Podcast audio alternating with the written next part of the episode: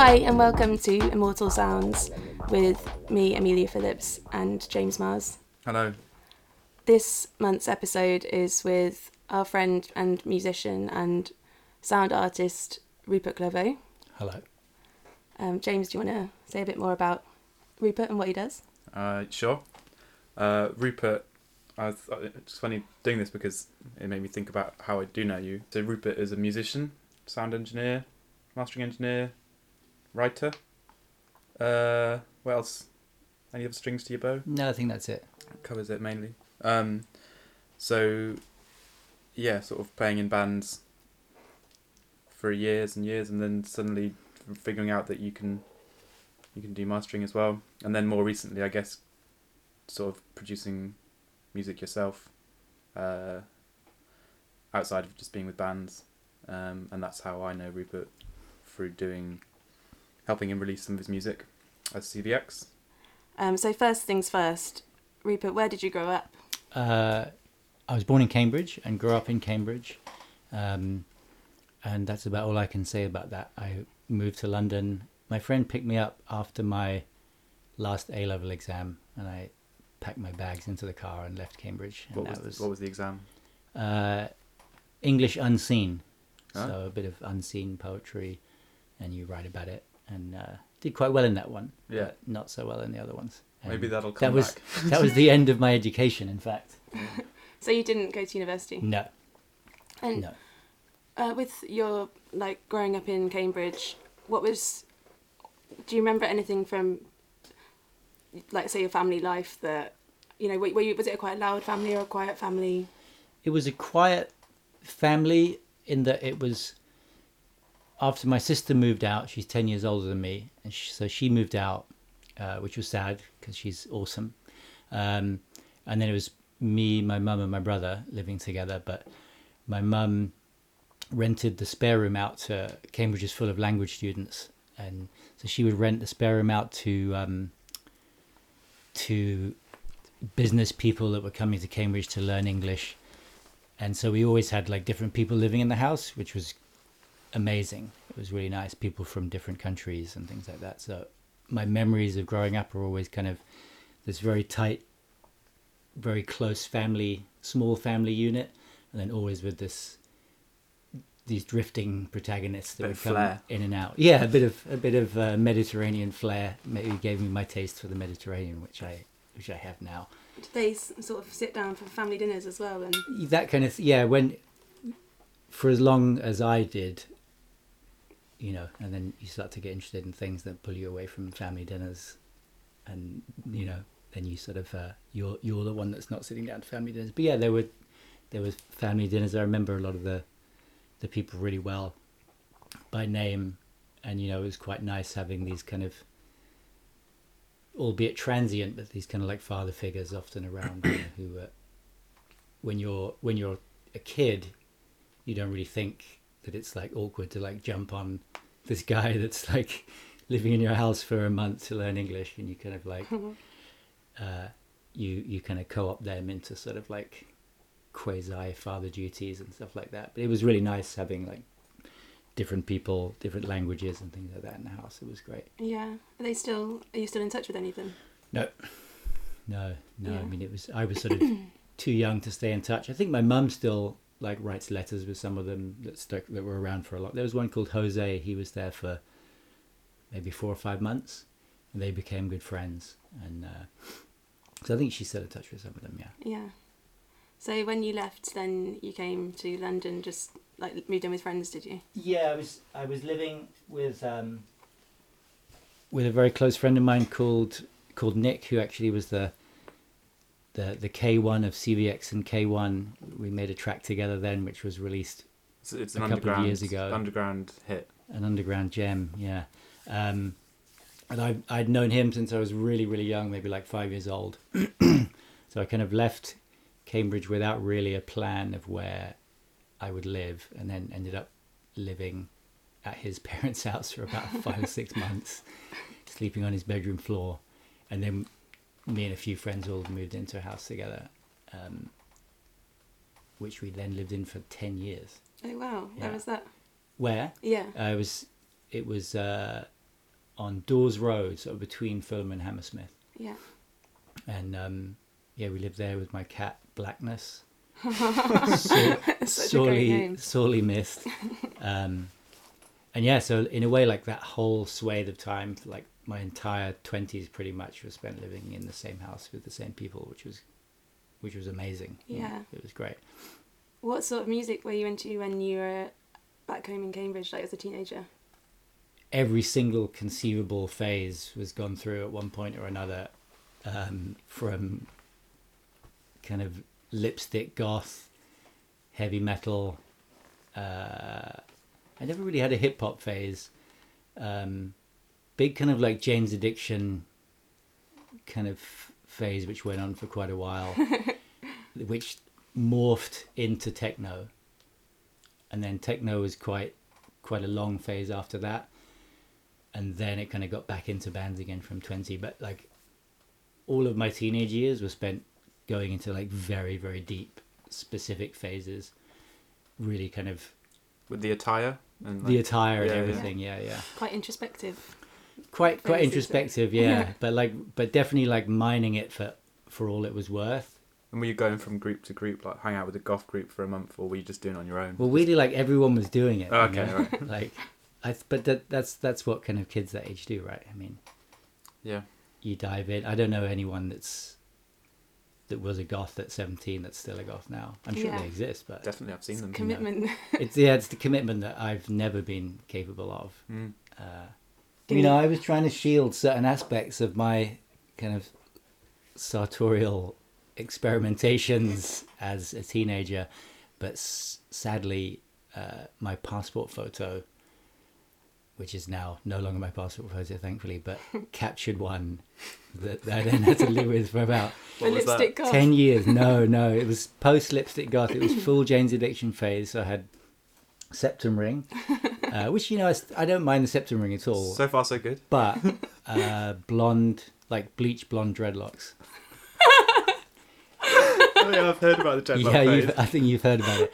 And that was my passport photo for a full like eight or nine years after that phase finished. Yeah, I got some weird looks at airports. When did you start making music? Well, I mean, like classic kind of like pots and pans scenario at home. So I started playing drums. I was sort of obsessed with drums when I was as far back as I can remember.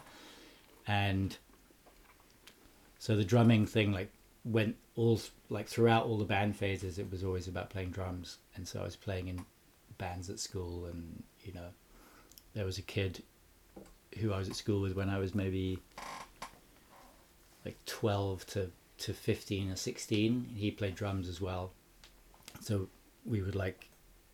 he actually lived in the Fens. Oh yeah. And uh, his uh, his parents had this garage like separate from the house. So we'd set up two drum kits in there, just like facing each other and just kind of zone out playing drums for, for days on end. Yeah, like a battle. Yeah, it's one so good. I'd yeah. love to see a video of that. Yeah, you like dreadlocks flying everywhere. yeah, yeah, it was it was messy. Yeah, very messy. Probably smelly, and uh, but you know it was fun out in the Fens. Nothing else to do really. Banging away. Banging away. What? Uh, why do you think it was drums? You, you... No idea.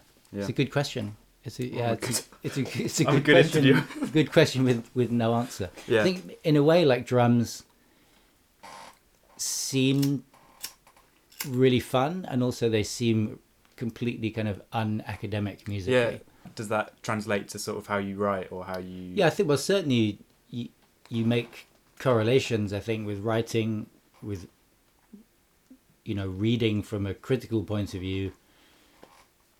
I think that sense of rhythm, they're, they're not, I don't think they're separate things. No. You know, the type of rhythm that you enjoy in writing, to me, is the same kind of pleasure that I get from from rhythm, from listening to people play drums or playing myself. Yeah, it's a sort of, I think it's a, it's all a kind of, it's an entire, it's an entire aspect. Yeah, I think it's like a sort of holistic approach yeah. that that can be kind of enhanced by by playing drums and concentrating on that. You know? Yeah. I, I, I think I find it really sort of quite overpowering sometimes, that sense of rhythm, and like really affecting like the way I move.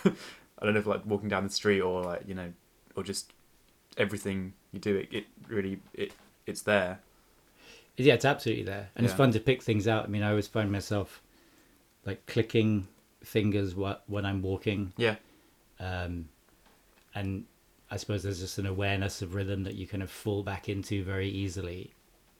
Which I think is like, it's not uncommon. A lot of people have it, but also if you, you know, if you're then training yourself to, yeah, then then it's even it's amplified and it's De- definitely amplified. So,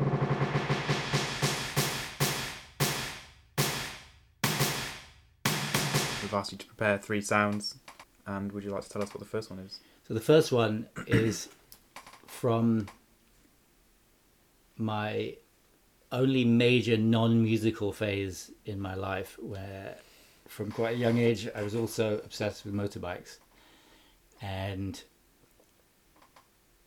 that at some point, maybe like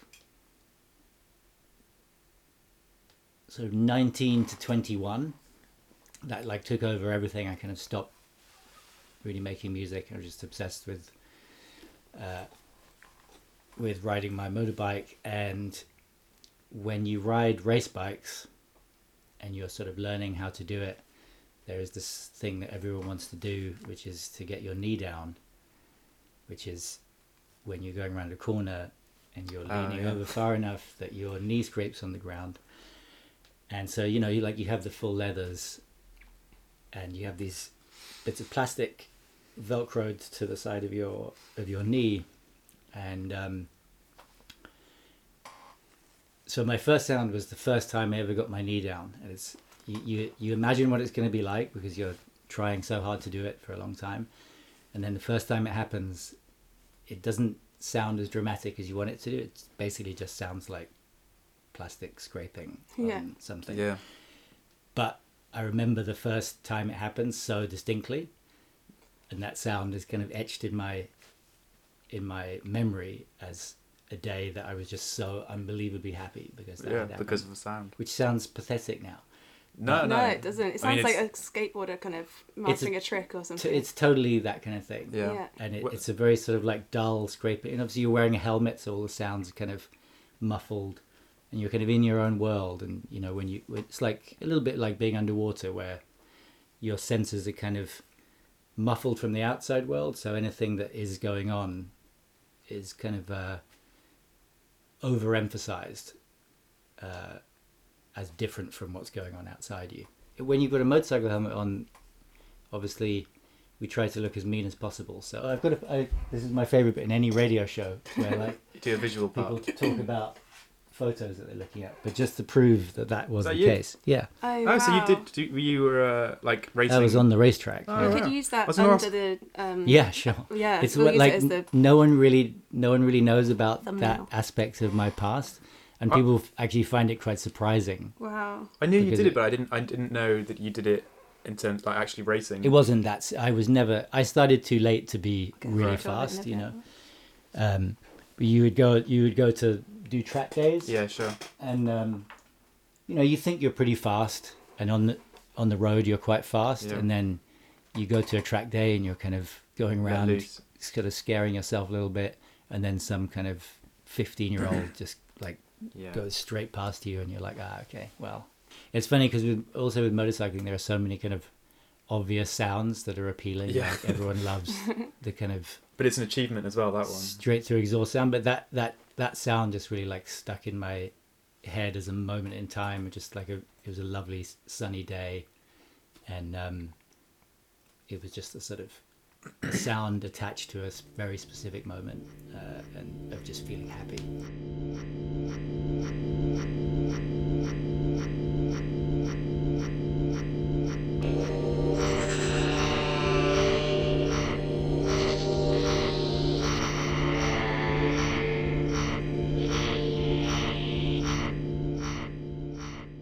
Living in the house in London, what were you what sort of music were you into then, and what was like the scene that you were involved in? I mean, it was it was such a span of time that it it, it would be impossible to like pin it down to one type of music, uh, and in fact at that time it was sort of, I think it was a very close-knit group of friends who, who like we'd, most of us had known each other already, you know, for fifteen years or so by that point. Like we'd known each other really since we were like small kids, and we'd been through all these phases together.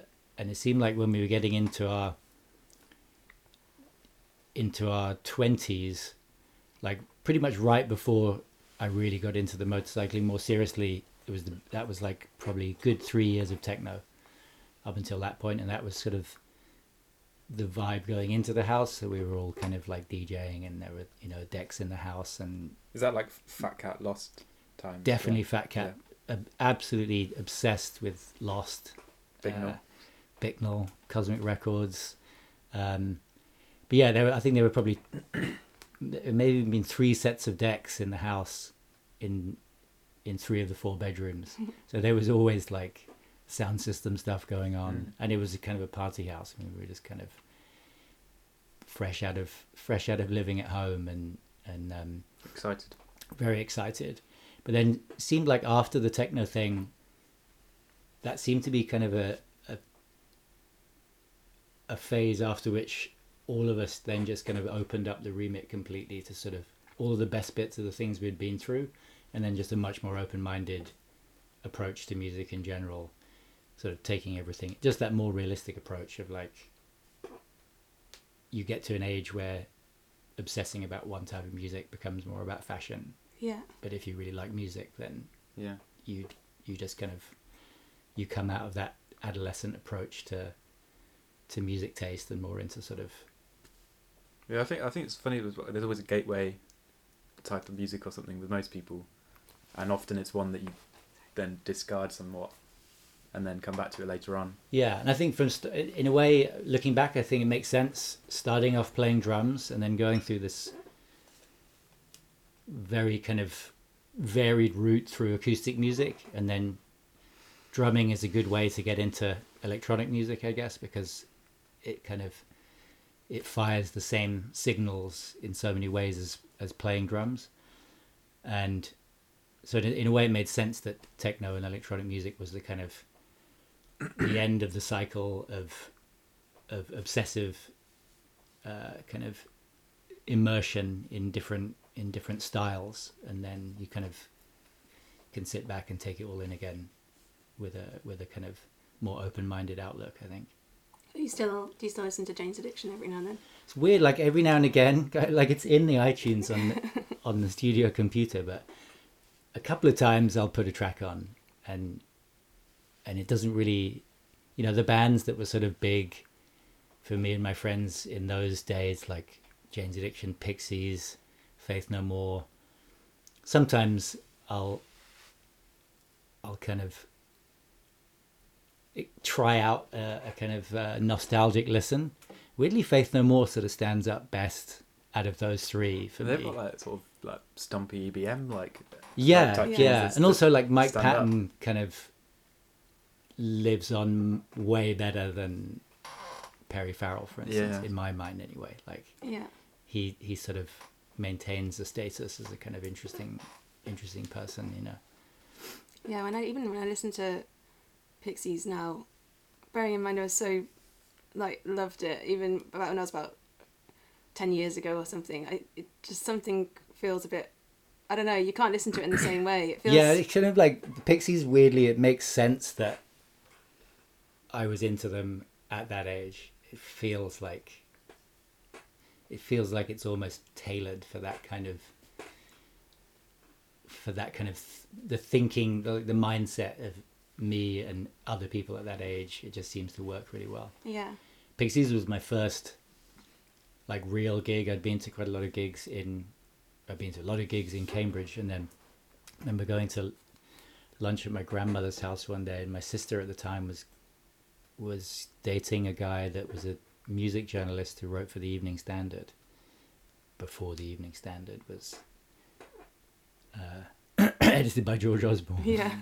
and given away free on Tube. Yeah. Um, and, you know, I think I, was, I must have been like thirteen or something at the time, and... Um,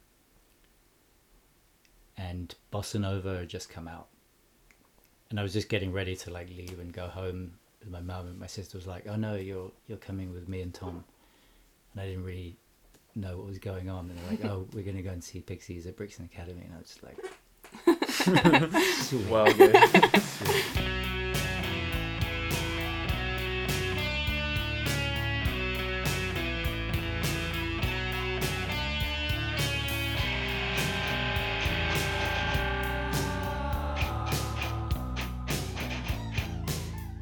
So yeah, that's that's so she was like the.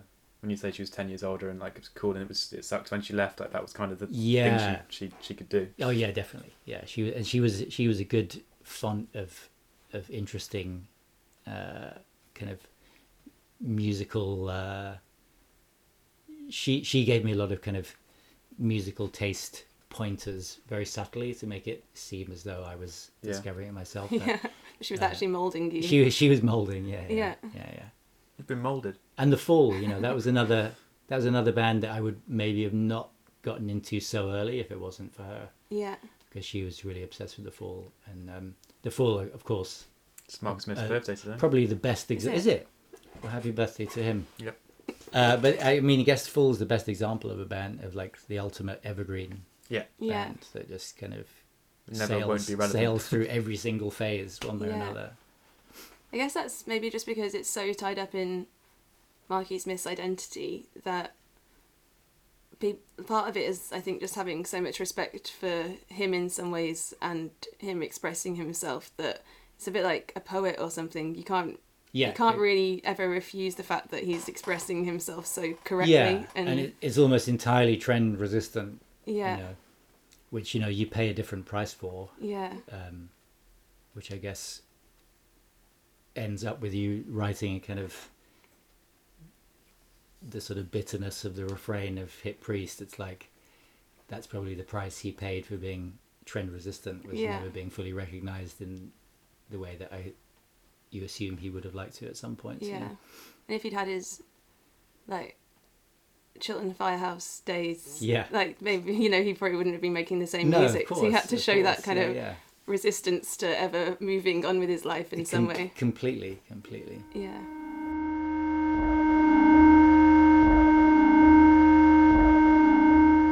What's the second sound that you've chosen? Second, well, I've kind of run roughshod over your rules a little bit, and so the second is less. like the second is like a category of sounds. It's weird when you have to think of sounds that mean something to you, because premeditated I kept coming up with really sort of.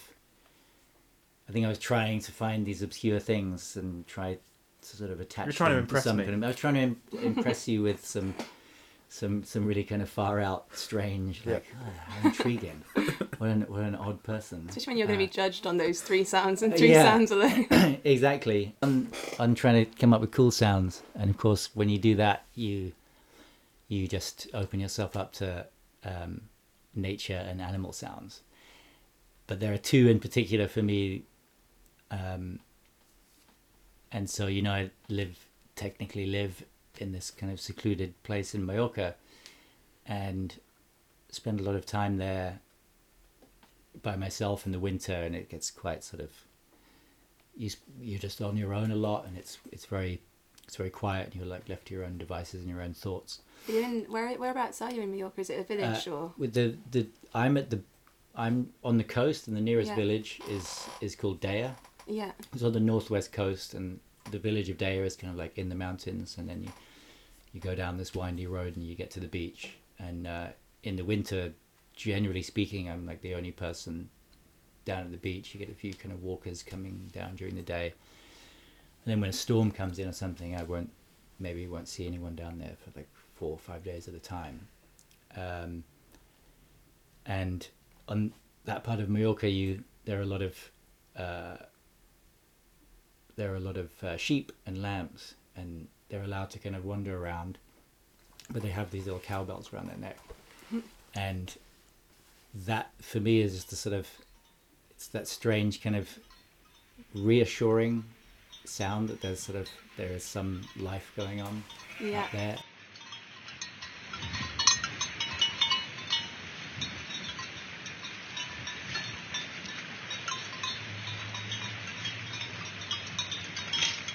And it's not regular, it's sort of, you might you might get like two days in a row where they'll be kind of loitering around the house, kind of finding things to eat, and then you may not hear them again for two weeks or something. But it's always a very comforting moment when I hear them. Uh, and you hear, and obviously, like, they don't really pay attention to day or night. They're just like grazing whenever they feel like it. So sometimes you're woken up in the middle of the night by these like clanging, clanging bells and things like that. But it, it's, it's sort of, for me, it's just like a comforting sound, you know? Yeah. It's funny, actually, that's another thing we spoke about last episode, in that, yeah, you, sometimes you want to be alone, but you don't want to feel isolated. Mm. And I think that, yeah, hearing, just knowing that somebody's there, but you don't have to necessarily interact with yeah. them. Yeah, or, like, yeah, you know, that life is, there's life going on. Yeah, I mean, the last yeah. thing I would want is a human with a bell around its neck. No. You know, that would be like... Not another one. A herd of them. Dread. That would be like, in, like, Ibiza, maybe. Yeah, yeah, exactly, yeah.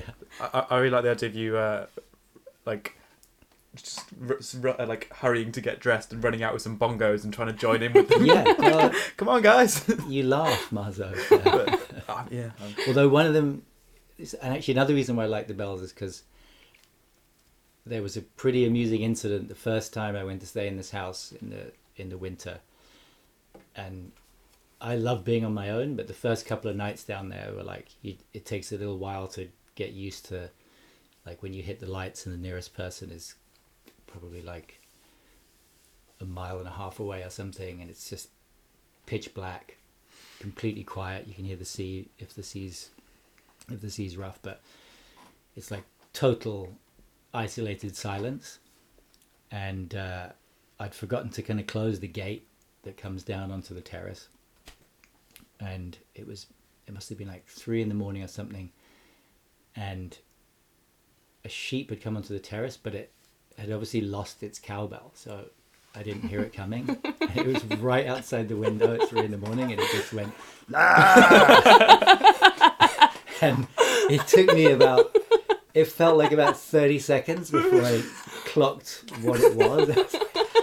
And I, yeah, I was, I was pretty scared. I thought you were so going to say like a classic like, gate swinging shut, you know, no. horror film scenario. It's not that. I, mean, I, I can like, totally hear the noise. They, they, they, they really like, they sound quite human. When you're half asleep, it's like yeah. there's, a, there's a man shouting outside the window at three a.m. in a secluded place. It's like, I'm going to have to get the chainsaw out. And what was it? Uh, Dick Cheney? Uh, that was, yeah, that's Dick Cheney. Yeah. My beloved chainsaw. Is that what it's called? Yeah. yeah. It was so christened by my friend Jay. Um, but yeah. And is that, White is wild that eyes, just, naked with a chainsaw in your yeah. hand. Yeah. Well, that's, on, that's, what people, that's what people have said to me when they come to stay. They're like, don't you get freaked out being here by, by yourself? Like someone, some crazy person turns up, and I'm like... I'm the crazy person with with the weapons, you know? Dead sheep. Like... like they should be scared of me. A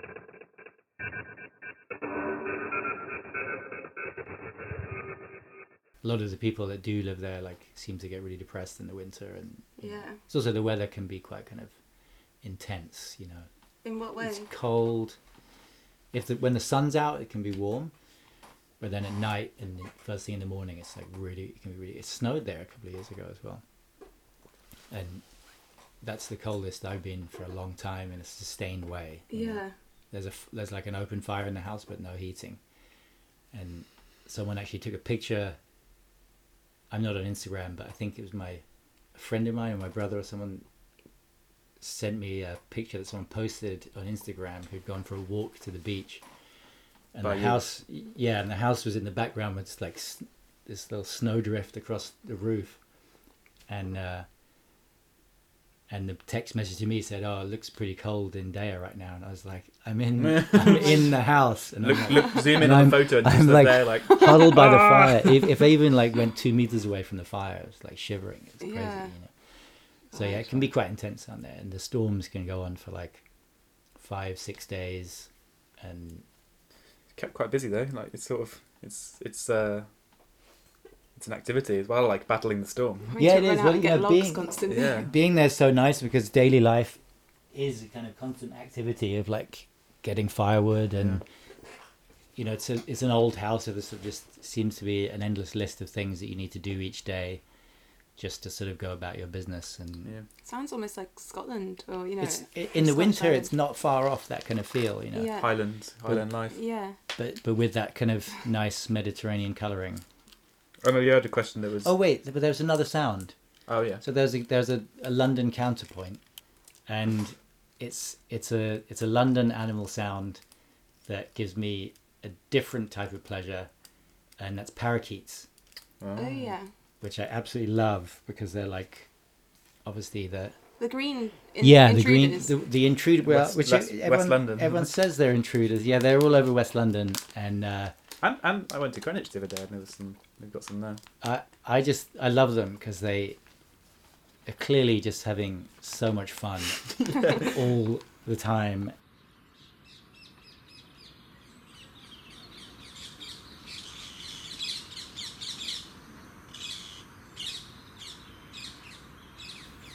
They're clearly just having so much fun all the time, and. Um, There's something obviously appealing about anti-heroes and, um, you know, pigeons and things like this, like any animals that people like to hate. And, and I like urban wildlife. Yeah. And I actually went to a really good talk about urban wildlife a while ago, and parakeets were a kind of hot topic in the question and answer. And, um, and one of the guys who was on the panel was basically standing up against this sort of tide of disdain which was being leveled at the parakeets, stood up for them and said, well, you know, like some of these garden birds that you're trying to protect now, like certain types of thrushes that are, you know, gradually being seen less and less and less to sort of slightly worrying levels, people were saying about them what they're now saying about parakeets, you know, yeah. like they used to be kind of rife and everywhere, and it's like that's just the normal interplay of nature. Like there is no, that, you know, what people think of this kind of like permanent indigenous thing is all garbage, and yeah. you know, it was just like, yes, it's immigration policy. It's, yeah, exactly, exactly. It's like, I bet you all of those. see, see, I bet you can, you can, you can tell Leave voters on their attitude towards foxes and parakeets. Yeah. So third and final sound, please, Rupert. Third and final sound is another obvious one when I unhinged myself from the... the um... Oh, you hinged right now, sorry. No, when I when I unhinged myself from the grim process of coming up with cool, obscure sounds. Right.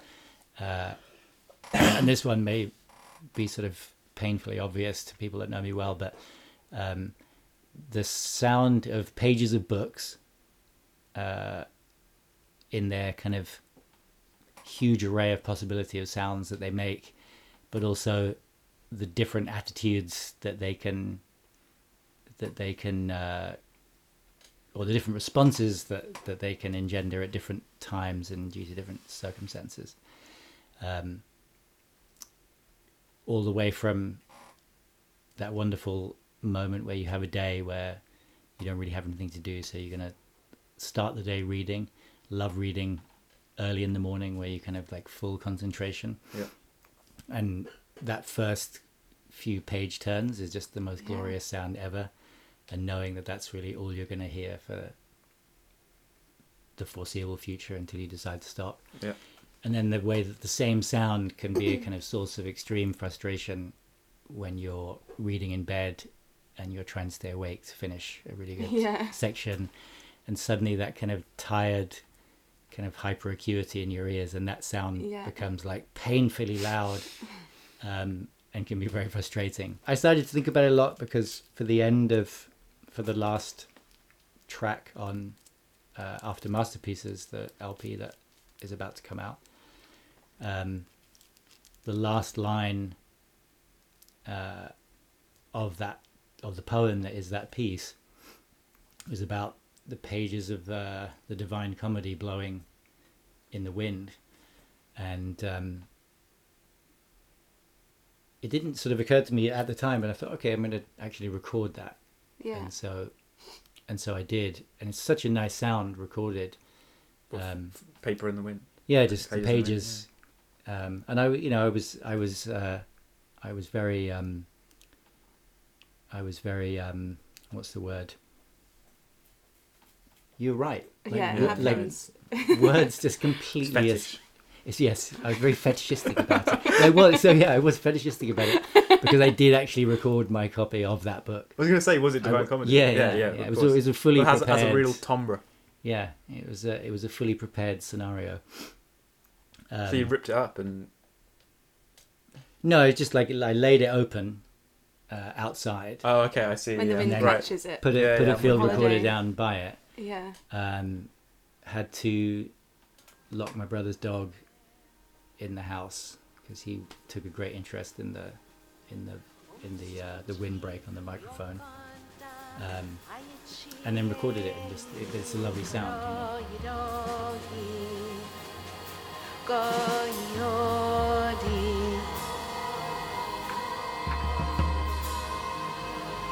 More of a thinker for now then than a doer. See what happens when doing unthought is done. To who or what should this spontaneous penitence be directed?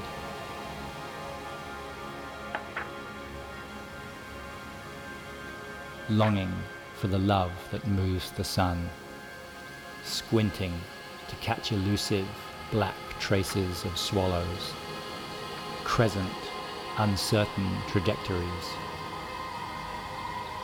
They're gone.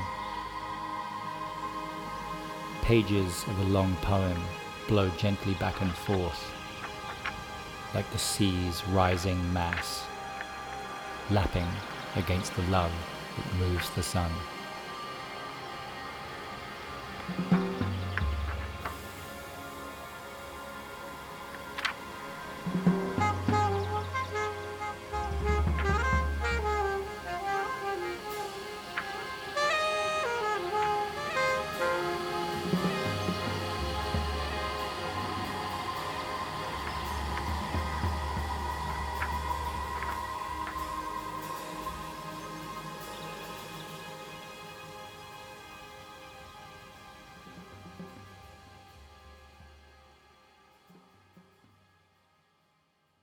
Had you always incorporated poetry into what you do? No, no. And in fact, that was a source of frustration to me for a long time, which now seems like a, like a distant memory, thankfully. In a way, I think of music as just something that I do almost naturally.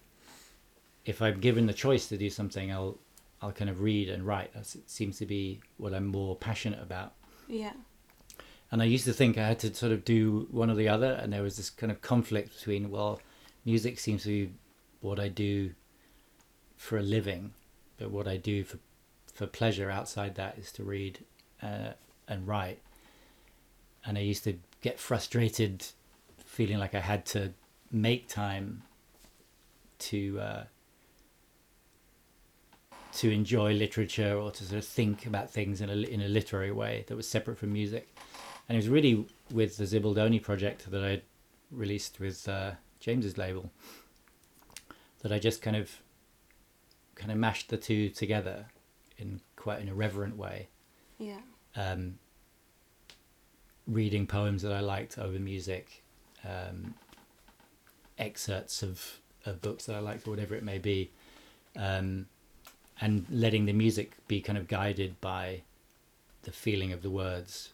Um, and then suddenly it seemed to make sense. I was like, okay, I can do them both at the same time. Yeah. Um, and then I started to sort of toy around with the idea of doing a record, which was my own words. I suppose I'd always done what everyone does who writes. You dream of like your own book. Yeah. Anyway, I've given that, not given that up now, but I don't think about that so much because I'm just doing music and words together. And but have you really given it up? You know, have you really? But then, you, you know, describe my facial expression now, you can basically tell what I haven't. Yeah. But I think, like, when Absolutely. when you say your own book, I mean, it's, and here's a cool sentence, but a book is just written down words. So So when, but you are, all your words are. You're on fire. But you know, your work is going to be written down and it's going to be presented. And who's to say that's? I guess it's not a novel or something, but you know, it is. It is that. There's I, nothing I mean, like a book, though. Is I think there? there's a there's a Stop there's a cachet. I mean, it's easier to swing, to swing some words by people that run a record label than by by a publisher. God isn't, bless. Isn't that right, James? Yeah. Yeah. Yeah. Yeah. I think. I mean, there'll always be a cachet, right? About I think about if you're into reading and writing, I guess there'll always be a cachet to like a book only project. Yeah. Yeah. Um, sure. Yeah. Whether it'll happen, who knows? But um, it probably would have been the same with a record if you'd gone into writing. Exactly. Exactly. Yeah. But yeah, finding a way to to sort of suspend the two together. Um, yeah, I feel I feel really lucky that somehow it, it just kind of fell into place. Yeah. And uh, now I I can safely say that I'm just kind of completely happy working on the music I do. I never feel like I should be spending time doing something else if I really care about it. Yeah. Um, it just feels like I, I'm sort of doing exactly what I want to do, which is great. Which I, I find this Absolute Masterpieces album, I don't, I mean, we'll agree, but it couldn't have come out five years ago. Like you had to wait until this point to be able to do it. Yeah, I think so. And it's like an amalgamation of all the little bits and bobs that you've done over the years. And it's, well, it's a brilliant record, but it's really well presented. And the, and the text... Uh, and the written aspect of it does, isn't uh, it all like makes sense with it in its in its form. Yeah, and I think and, you know, the music outweighs the the text massively. Yeah. On that yeah. record, but what again? That's sort of going back to this idea of rhythm. You know, spanning everything from yeah. from the space between words to a, to a kind of one forty-five B P M. Drum pattern. Yeah. On that record, it really feels like an attempt to sort of to to sort of put that whole span into some kind of perspective, from from extremely fast sort of drum patterns to to the space between between two verses that is maybe, you know, but it is three really four minutes long or whatever. It and it yeah. is really well. Um, They really sort of complement each other as well, because it is well paced, and I guess that uh, the sense of rhythm we were talking about in the the rhythm of the record is so well paced that it's it, it flows nicely, and it's not a hard listen. It's it's a listen that like flies by because because each each section is kind of perfectly timed. I, hope, I, I hope other people agree. Well, I mean, it's funny because yeah. we both really like music that has a spoken word element to it. And I think, and I was listening to quite a few tracks like that today actually, and I think that, I don't know what it is, but I feel like obviously speech has its own rhythm, and that's defined by the language you speak and where you live and all this kind of stuff, your dialect. But I don't, I still think that speech, according to the individual, has an element of unpredictability, and it's quite, I just love hearing something that, obviously when you're making music you are controlling it in some way, but it's something that it can almost be completely offbeat. It can mm. almost be, it, it doesn't, it, if anything, that can make it really exciting with the music. Uh, D- definitely. And from the point of view of having made music in bands for a long time, where you've got to be aware of how the the words have to fit into a, a very kind of strict rhythm. And, you know, there are people who are really good at stretching that in interesting ways, but still to some degree, you're working in a kind of musical meter rather than a, a sort of spoken literary meter, which are obviously like dramatically related but very different things. Yeah, yeah. And there's so much freedom to make the music you want to make and to write the things you want to write if those two things aren't kind of completely pegged to one another in a yeah. certain way. And that's really nice. And, it, you know, it took a long, long time to... to feel comfortable doing readings for that record, which felt natural. Like first it, it was a real case of like getting over the horror of hearing your own voice yeah. recorded, but then trying to find a voice that would read them in a in a kind of genuine way. And that took a really long time of just like trial and error and doing it over and over again, and obviously learning the words by heart. Yeah. Did you, did you try was... putting on accents sometimes? Yeah. The American of course, version. Of course, yeah. I did the Americanized version, you know. There's a good yes in it. I really like the yeah. There's one yes. Oh, yeah, the uh, yes. response to my own question. Yeah, yeah. Uh, which I can imagine taking a while to perfect. It did take a while to get the, to get the timing. Hell yes. Heck yeah. But I, I've done... Uh, Okie dokie. But, no problemo. But that's... And, oh, God, it's... Yeah, when... Maybe we can put in the yes. Yes. But I do a radio show, and don't but don't do it live, so... There's stations in Belgium, and I send them a show once a month. And initially, when I started doing it, I was like, "Oh well, you know, radio isn't. You should speak." And, and I, so I was like, I'd, "I'd go in and introduce it," and but because I'd always send it last minute, it would always be me like in my bedroom at two a.m, just sitting there listening to it and going, "Hi, this is James. Hi. Hey, it's J-Mo. Like, hi, Marzo here." Like, and then just which is just me in a completely quiet room. Trying to introduce a radio, I, I gave up on doing it eventually, but there's a help yourself. Oh, thanks. There's like a D J tone of voice. Yeah. And it's funny actually. I, I used to D J with this guy Nick that I lived with uh, in my early twenties, and we used to D J on uh, a pirate station called Energy F M. Yeah. And it was in South Norwood, and it was like in a block of flats in South Norwood. Have you got the other bits? Sorry. And um, like like a real old pirate radio station with twelve tens in in an airing cupboard in a flat and a little cassette player to like play adverts to the people that like throw a bit of cash to the station. And at first we were like just so nervous about the entire experience, and we like really just barely, we had to sort of say that it was Energy F M, et cetera, like the bandwidth and stuff.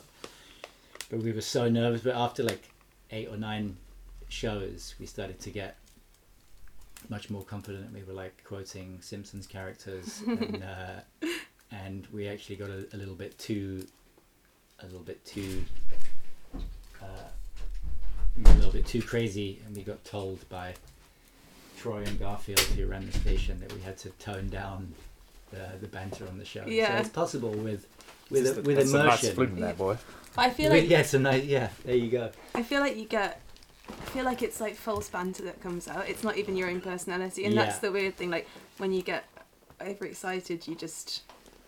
I don't know. It's like you're putting on a character, but a character that you would definitely not want to hang out with at a party. Well, that that was the last Empty Nest show. But I was I was that overexcited you, character. Yeah, you were definitely that person.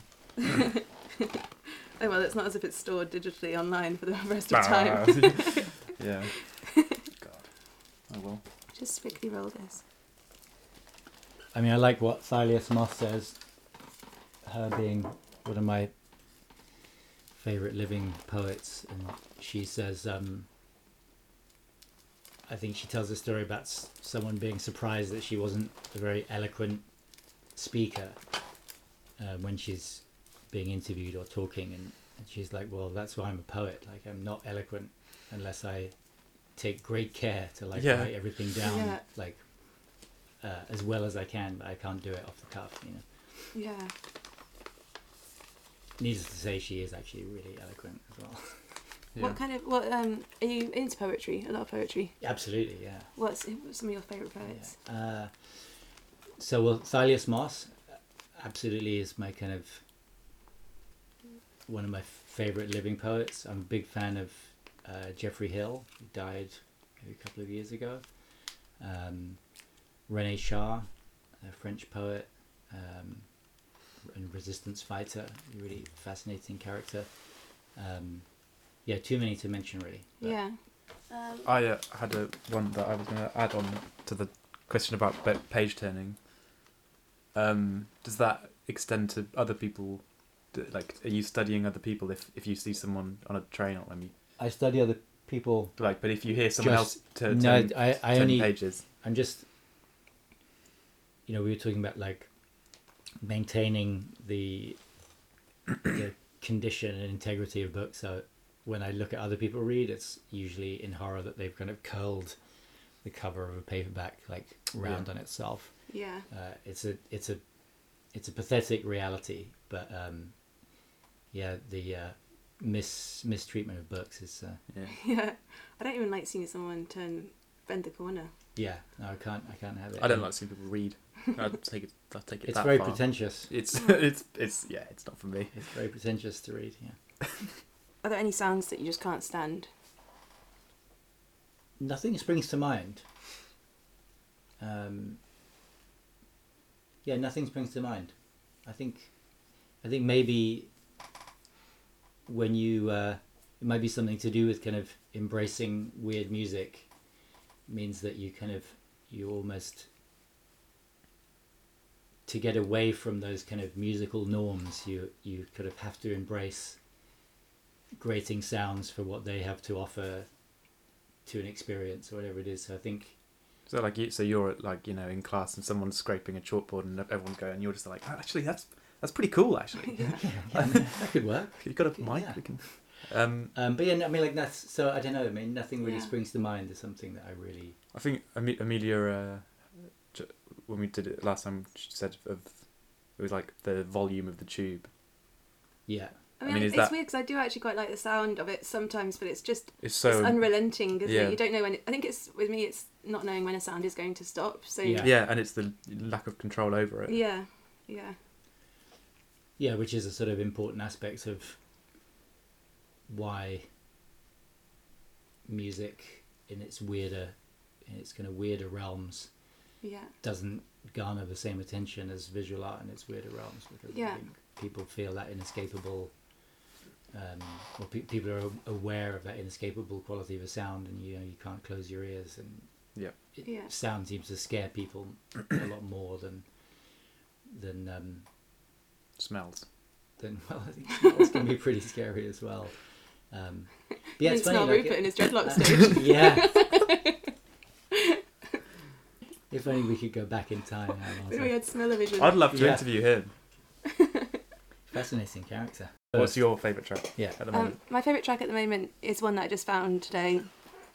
Well, it's just really more just a number of tracks or sounds, um, but I heard on an Occo mix. Uh, Occo this, D J. Yeah, about this artist called Susanna Stark from Glasgow. Mm-hmm. Do you know her? No.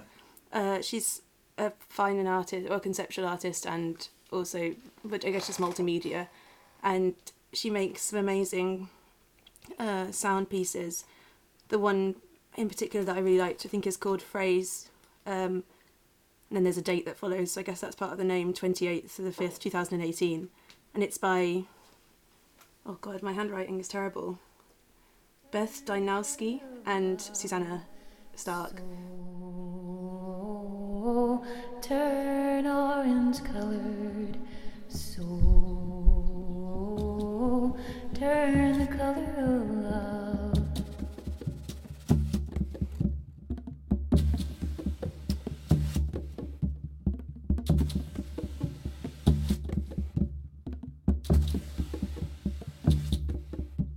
If it's not wrong for a human to do a particular act, then it's not wrong for VoiceBot to do it also.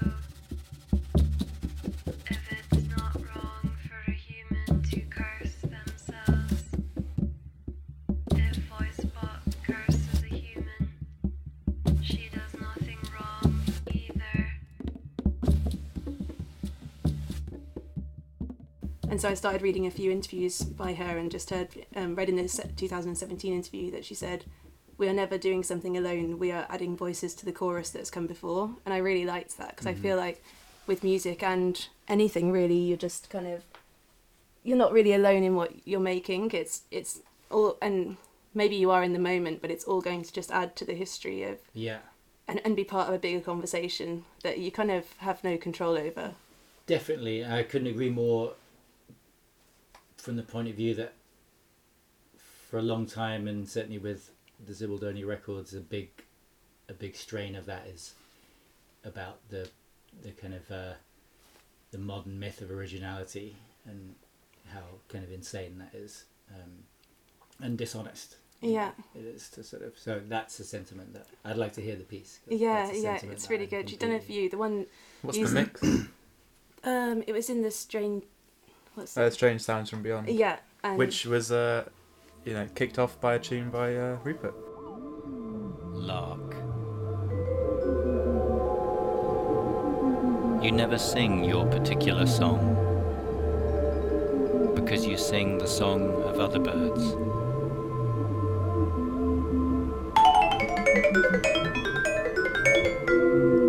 You don't know this. You think you always make up your own melodies.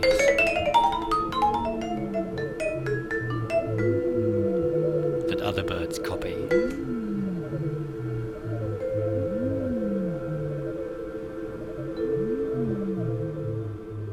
What about you, James? Uh, so my track uh, was...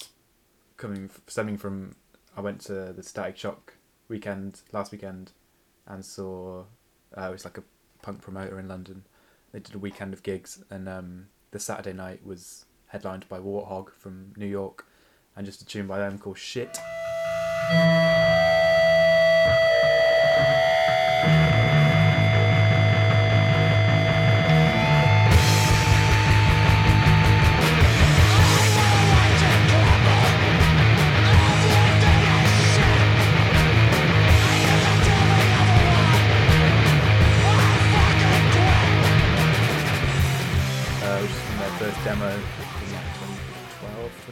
Something, and it's just a properly good, like, sort of strong, powerful, short punk song.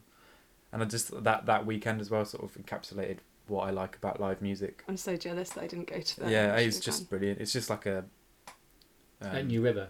Well, it was at Ex-Fed. That that oh, yeah. uh, Warthog was at Ex-Fed, um, which is like a yeah the big warehouse behind New River Studios in Manor House, which sadly doesn't get used that much. I, don't, I think they have they're only allowed to use it a couple of times throughout the year, um, and like I just love going to punk gigs because it's like, you know, like twenty minute sets, about the time it takes to drink a pint or something. So you just kind of like buy a pint, go to see a band, you do that about three or four times, and then, you know, go home. And it's like, don't get bored, don't get, and if you do like the band, it's you you're left wanting more, and if you don't like the band, it's only twenty minutes anyway, so it's yeah. fine.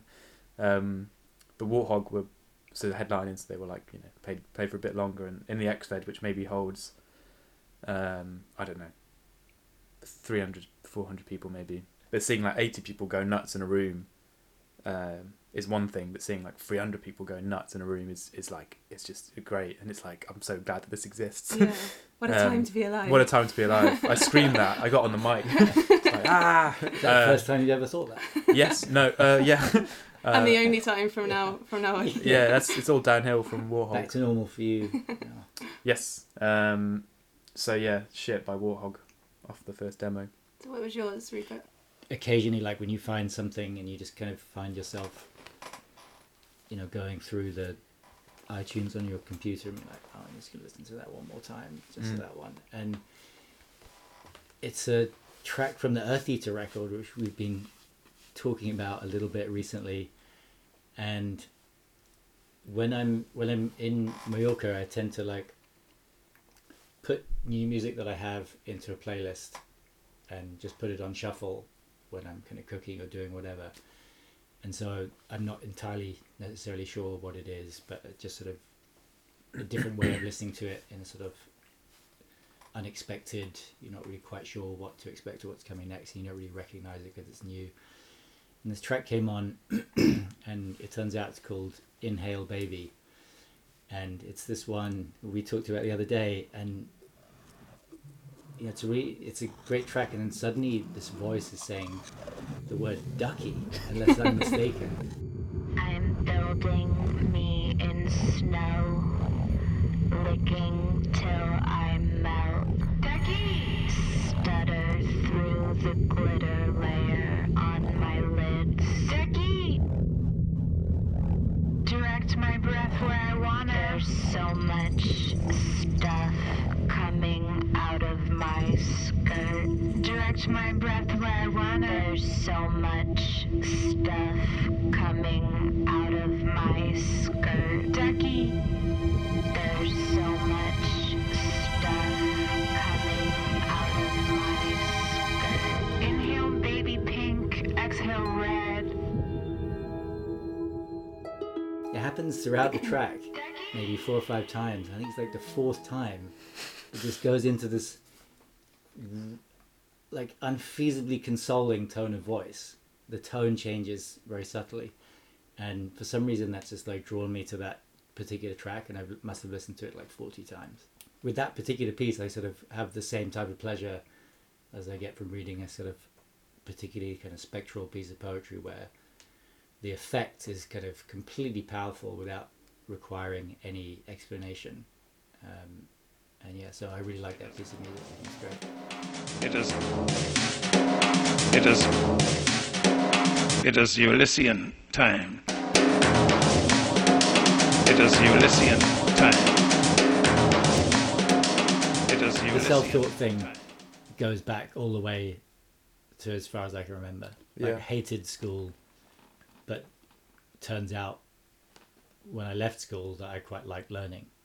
Yeah. Um, but is it and is it um, learning by necessity usually, or is it or just? I think it just kind of. I'm, I just like learning about anything there is to learn about, really. Yeah. But I don't necessarily like being told an established point of view. And in fact, that's why um, probably shouldn't talk about something that we were speaking about before we started recording.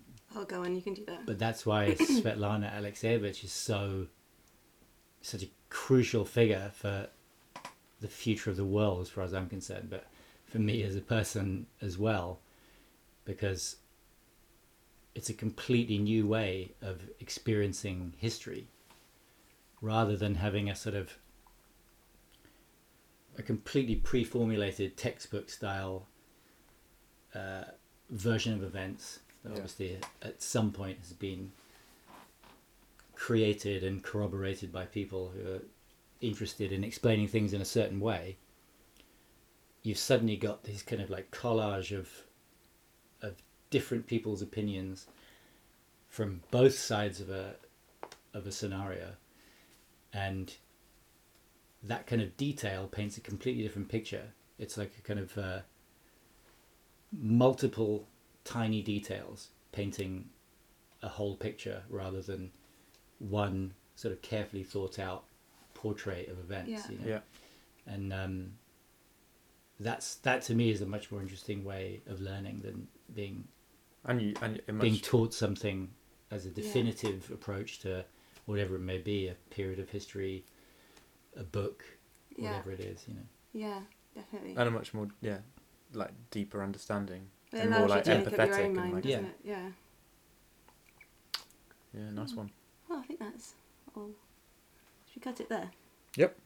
Should I say a little roundup? Round it up. Oh God.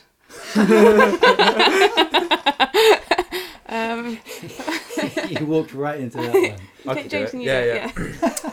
Well, thank you very much, Rupert, for your thank time. Thank you, thank you, James and Amelia. Uh, that's been the second episode of Immortal Sounds, and and the first one with our guest. So Rupert, first, you're our yeah. first guest. First guest, thank you. What an honour. A great honour for me. Yeah. Yeah. All right. Cheers.